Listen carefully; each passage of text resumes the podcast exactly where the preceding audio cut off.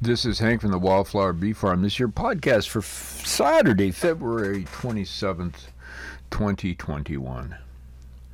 Well, the week moves on. We've had some warm weather, and uh, today I want to talk a little bit about sort of a hive report on what we've noticed with the hives. And uh, we, we officially have lost one hive, I think probably two, and I'll go through that in a minute.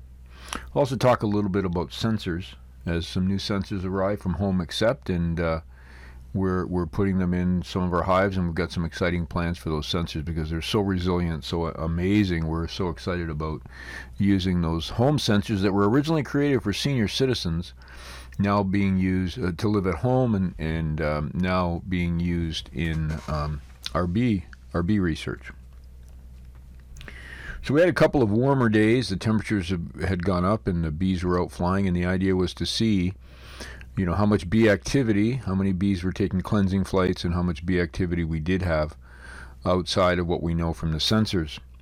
Uh, the tree pad hive that I've talked about that I was worried about uh, had no activity, and, and the temperature was similar to the outside, so obviously there was something wrong. So we opened it up, and sure enough, the bees had perished. Now, the majority had left probably late fall. There was a small, I think, a fairly small cluster that had remained, and I'm not sure if it was queen failure. Uh, we did, and you'll see this if you go in the next couple of weeks. We'll be posting the video of our dissection of that hive. You will be able to see the uh, varroa mites that we found, um, and those varroa mites it's hard to know if they actually caused the failure because varroa mites are not uncommon. The hive had been treated twice.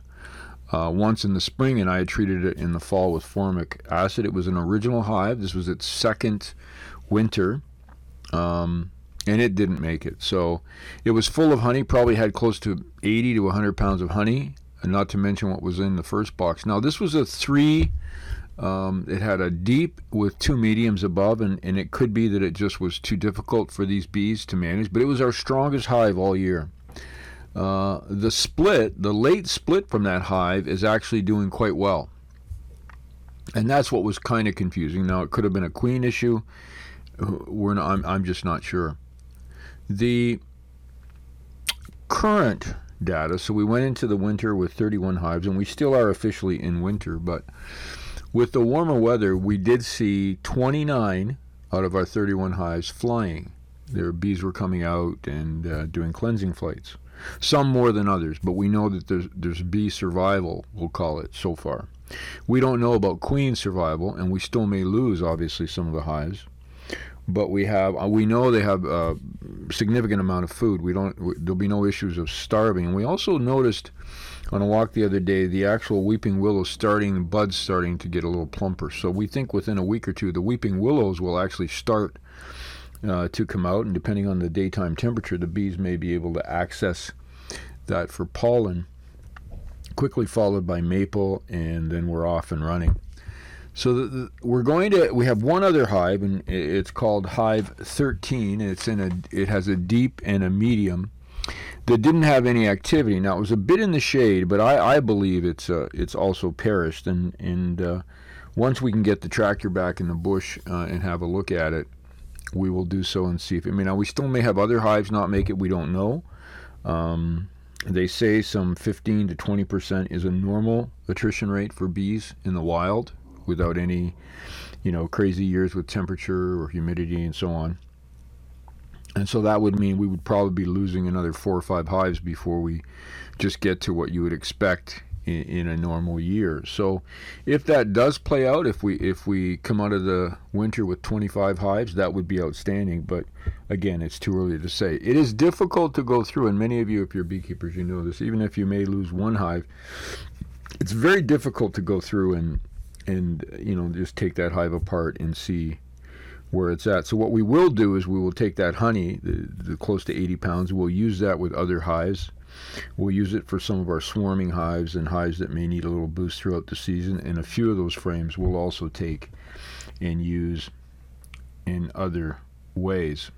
So that's the hive report. Now with the sensors, the, the, the sensors from Home Accept have really proven, uh, and I talked to the, the, the company founder and I said, you know, have you done something to improve the connectivity because we're finding the the range that we're able to um, have them connect to each other expanded in one case over 200 feet from one sensor connection to another. And what happens is these sort of mesh each other, and so that you can actually put them together to create a rather extensive elaborate sort of uh, bee sensing situation depending on where your hives are. Now, in our case, we have the majority spread out, so it's somewhat more difficult, but we do have uh, two hives now uh, close to the home, and then we have six hives close to the farm barn, which we can sort of connect, and then we believe we can connect all the way back to the bush with the 15 sensors that we ordered. So, very exciting times with sensor technology. Uh, we're also going to be able to go back in time and look at the data from the hives that didn't make it. We had a sensor in that one hive, the tree pet hive, so we'll be able to sort of ballpark a time frame when the temperature and humidity became more like that of the outside and see if that can give us some clues as to possible reasons or better understanding of what we may have done to help them. But remember, in some cases, and there's a there's some argument about this, but it, it's better to let nature take its course because if you sort of help a hive limp into the new year, they're they're not going to have good genetics or good patterns of behavior, so that they can continue to thrive and survive. So that's that's sort of the update on the hives. Uh, continue to collect the data. Hopefully soon we'll be planning our uh, our spring um, sort of, you know, how many hives do we need to replace? How many splits should we do? Um, and we'll be able to go from there.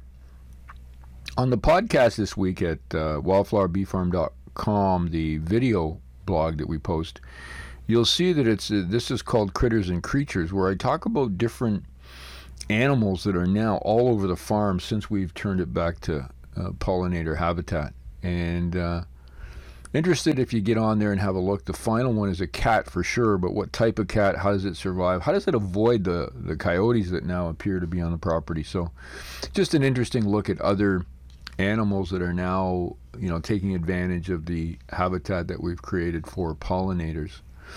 So again, I'm Hank from the Wildflower Bee Farm. Remember, you can go to wildflowerbeefarm.com and have a look at our weekly video that we put up on what we're doing on the farm. You can also go to Honeybee Lesson Plans and have a look at what we're doing for classrooms. And if you're homeschooling or your child's at home, um, you know, you can use our videos that we provide with uh, very structured lesson plans written by a, a, expert classroom teacher, and it's it's it's quite helpful to use some of the more exciting videos that we have to motivate children to write, read, and and do research.